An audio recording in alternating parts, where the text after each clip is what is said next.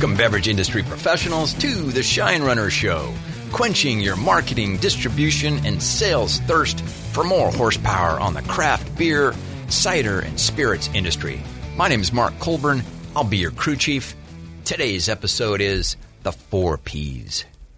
Our program objective is to provide you with an overview of marketing, distribution, and sales learnings and experiences from me, a veteran who's been in the craft, spirits, and cider business for well over 25 years. The goal of this program will be to help you better understand marketing's role, priority, and importance in the marketplace and how it relates to your business model. Sponsors. Hey, Shine Runner Show is in need of sponsors. Management in the Brewing Network realized a need for a show exclusively dedicated to the topics of marketing, distribution, sales, special events, wholesaler motivation, wholesaler relationships, sales incentive planning, now a whole bunch of other marketing topics. This is what I call a KDA. Uh, this is a uh, you know this gives the sponsors a, a, a one of a kind show uh, appealing to seventy thousand professional brewers, distillers, vintners, cider, mead makers, and non-alcoholic beverage producers. I mean, this is a targeted sponsorship opportunity. So please contact the Brewing Network regarding sponsorship of the Shine Runner Show. Thank you. So let's get into it. Uh, in episode one, we touched on the four P's. As you recall, this includes price, product, promotion, and place. Now, place is what I call the upside down P or distribution. So today, we're going to focus on that most vital of the four P's distribution. Here's my little quote on distribution for you. Please listen closely. Distribution selection is equal to the priority placed on the beverages you decide to produce. It is, in essence, the other half of the equation. So I used to work for a company called Honey Hill Farms. And Honey Hill Farms was a company that really dominated in the western U.S. in the soft serve frozen yogurt category. They sold their frozen yogurt at mom and pops all the way up to the big supermarket chains. The ownership, they decided to come out with uh, a super premium frozen yogurt, kind of a craft frozen yogurt, if you will, to compete with the the uh, the big boys, the Haagen Dazs, the Ben and Jerry's, and Frusen Glädjé in the 16 ounce super premium category. So the ownership hired away three executives from the Dole Company: a VP of marketing, VP of sales, and a national sales director. I was brought in as the brand manager. So as we're, we're, we're, launching this this great product, we had I think seven products in the line, and uh, these the two sales guys they're going out and they are just nailing supermarkets. The the big guys, yes, yes, yes, to the authorizations and the presentations. Uh, people were high fiving. We just thought things were really rocking and rolling. So then they started going and knocking on distributor doors, but they started to get no's and rejected and they couldn't understand that. So they called me up and they said, "Hey, Mark, we need you to come in from the marketing side and bring in, you know, the promotion plan, the creativity, and some of the other details uh, about the product to try to help us increase the probability of yes." And I thought, "Come on, what what are you guys talking to me about this for? This should be the easiest uh, part of the entire equation." That's what I thought. So the key point to this learning is you know, don't be like Mark. Never assume your distribution. Distribution is a hypercritical strategic piece in your business model. So fortunately, back to the Honey Hill Farm story, we were able to uh, get the distributors to, to finally say yes. But as I say, don't ever assume distribution. Super, super important aspect of your business model. Uh, think of, of distribution as the crankshaft in your race motor. So you can have the very best liquid in the universe, the most creative packaging, the catchiest brand name, uh, the, the, the most influential social media strategy, all at a, comp- a competitive price point. But without distribution, you're nowhere. So let's let's take a look. Let's go deeply into dis- distribution. So uh, I want to talk about the sequence and getting to what I call the bigs. The sequence in distribution. A lot of you out there, you started, or maybe you still are, a home brewer, and it's a noble path. Uh, congratulations on that. I'm really glad that you're doing that because it's really helped us be able to drink a lot better beer, quite frankly. But and and as far as that home brewer, that first step, you, you come out of the house and you start with self distribution and you've got your Volkswagen bus and you've got your dog and you're you're taking your kegs to a handful of on-premise accounts. And that's probably fun for about one day. Then it becomes hard work. And you'd rather be working on your beer, obviously, or your spirits or whatever your, your cider or whatever you're making. So as you're doing that self distribution and breaking your back, you know, nice job, but but you're looking at uh, you're, you're looking at help. You're looking at maybe a third tier distributor. You, have seen these guys in the streets uh, as you're going to a few of the accounts. Maybe they've got two or three trucks and a handful of guys. Maybe you, you sign on with them and they start to get you in a, a, a larger number of accounts as you've got that third tier distributor as a business person, you're, you're watching for that second tier distributor. Maybe that second tier uh, distributor, maybe they've got an interest in your brand because you're catching on. You, things are starting to sell. You're building some scale and uh, you, you sign on with them. Maybe they've got 15 trucks or 10 trucks and they they start to get you into some of the off premise. But all the while, you're looking at that inner, that top tier distributor. Now, the top tier distributors, there's probably two in every major metro in the country. And, and, and that's really where you're, you're, that's your main goal. That's where you want to be. So let's talk about market considerations versus temptations. So let's say that you nail, you, you land one of those big league distributors. Way to go. So what do you do next? I think the knee jerk reaction is, hey, let's expand. Let's keep going. But before you do that, I want you to think about some, some things here. And in the United States, for example, uh, there are a lot of geodemographic differences. And you may recall that I, I, started my career as a marketing research analyst, and I, I, learned about how the United States is broken up into seven to 11 different regions. So one person's IPA may be another person's porter. So don't assume that just because you make a great IPA on the West Coast, that it's going to sell in the Midwest. So these are, these are some considerations to take a look at before you start to expand. Now, what I want to talk about as, as far as market considerations and potential expansion, I want you to uh, I want to go into this term that I call castle keep. So, the castle keep. This concept focuses distribution on a manageable geography or what I call selling perimeter, where brand awareness and sales pull are strongest amongst consumers, retailers, the on premise, and your wholesalers. Under my theorem, the geography is adequately covered or defended by experienced brewer sales representatives who have cultivated long term relationships which continue to serve and support the brand. These relationships, in essence, are the lifeblood of the brand and the brewery.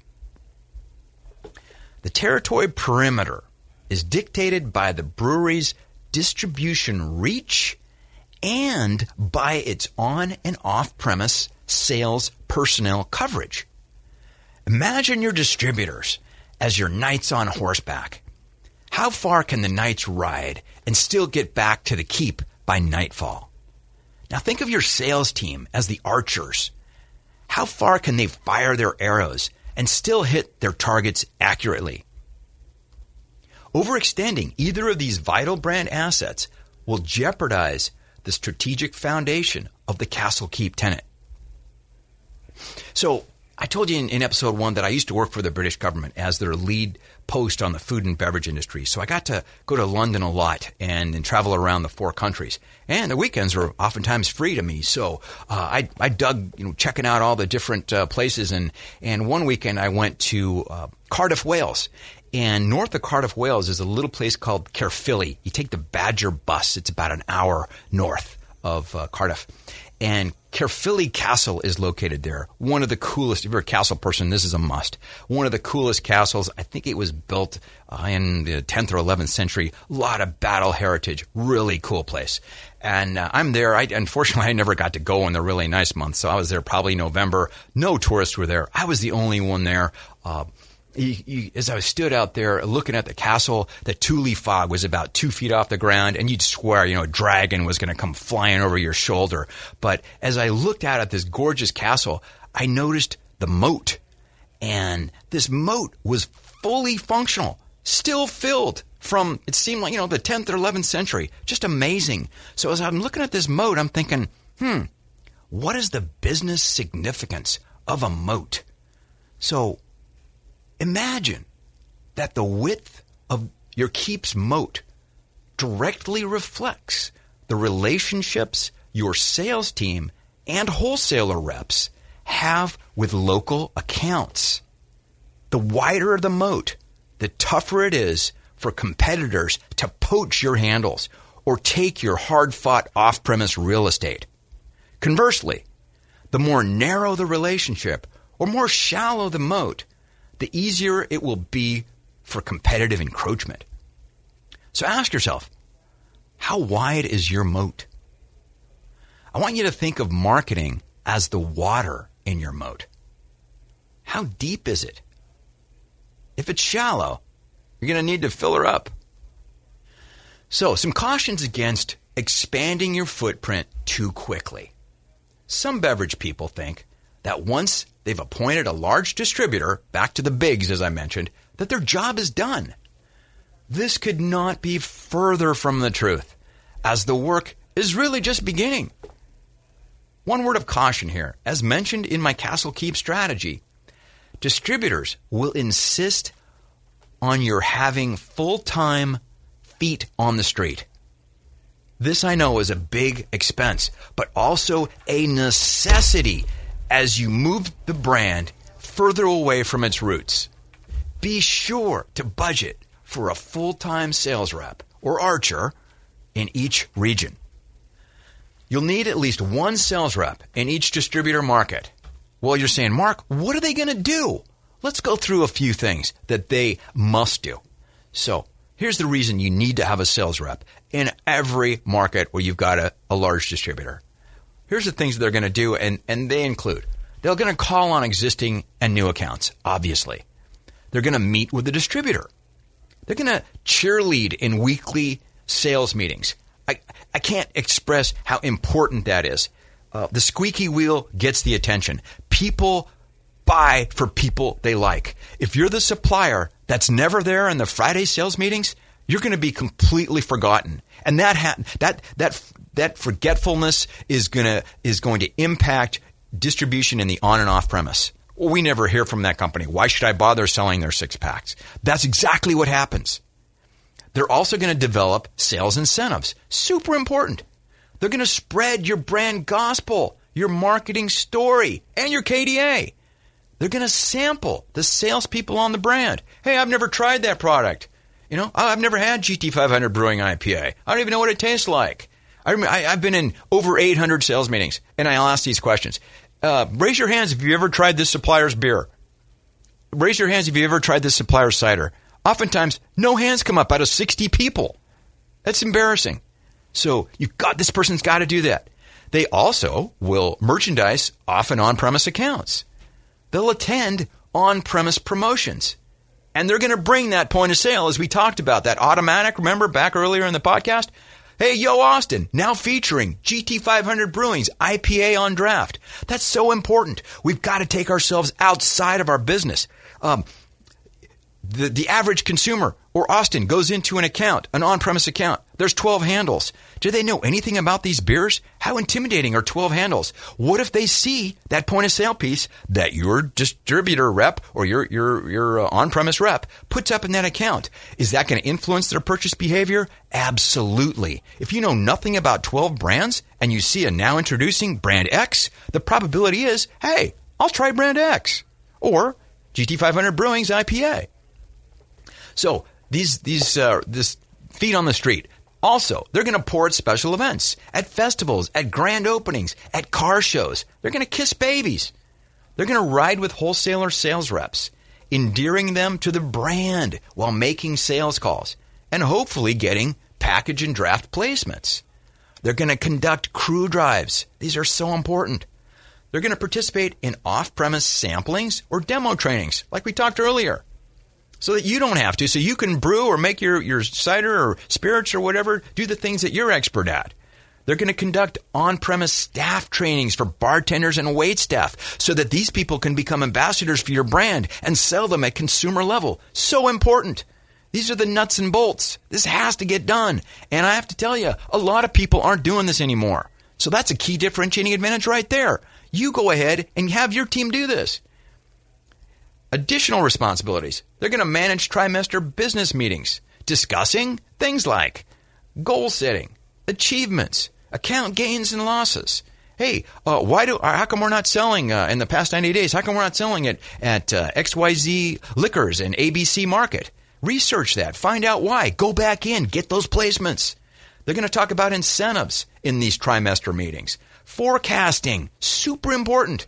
New products. Sure you've got some new products you're thinking about. What about truck wraps? Maybe a truck wrap. Wearables. Stat, the team, the sales teams love wearing cool stuff. Point of sale orders, glassware, just a, a whole bunch of things to talk about. They're going to participate and provide input on the annual business plan meetings. Something you want to gear up for in November. Anyhow, so episode four recap, we talked about distribution. It is imperative. After making your beverages, it is your next most important priority. The sequence be patient when evaluating wholesalers. Do your homework. Ask questions. Lots of them. We'll get into to these uh, questions in our next episode. Expansion considerations and cautions. We talked about the Castle Keep theorem. Quite frankly, I think this is the best way forward in today's marketplace.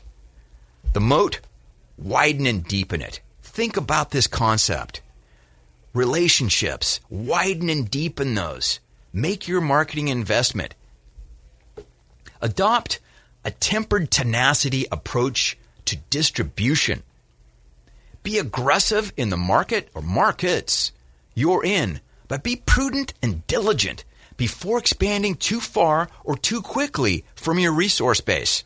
A lot of breweries have done this and unfortunately are retrenching or even closing. Hire and fully train a full time sales rep for each major market. Spend ample time with this person so that he or she is expert at presenting your brand, the marketing story, and your business. And obviously, they must love to sell. So, please submit questions on episode 4's topics to ShineRunner at thebrewingnetwork.com. I'll try to adjust a few of these in a future episode. And thank you for listening. Please check out my website at shinerunnercraftmarketing.com and my book, Craft Beer Marketing and Distribution Brace for Skewmageddon. Look, look for episode 5, The Wholesaler. Well, we'll help you ask those pertinent questions up front with your potential partner. And don't forget, we need some sponsors for this show. Appreciate it. I'm tired of eating peanut butter. Thanks very much. Bye bye.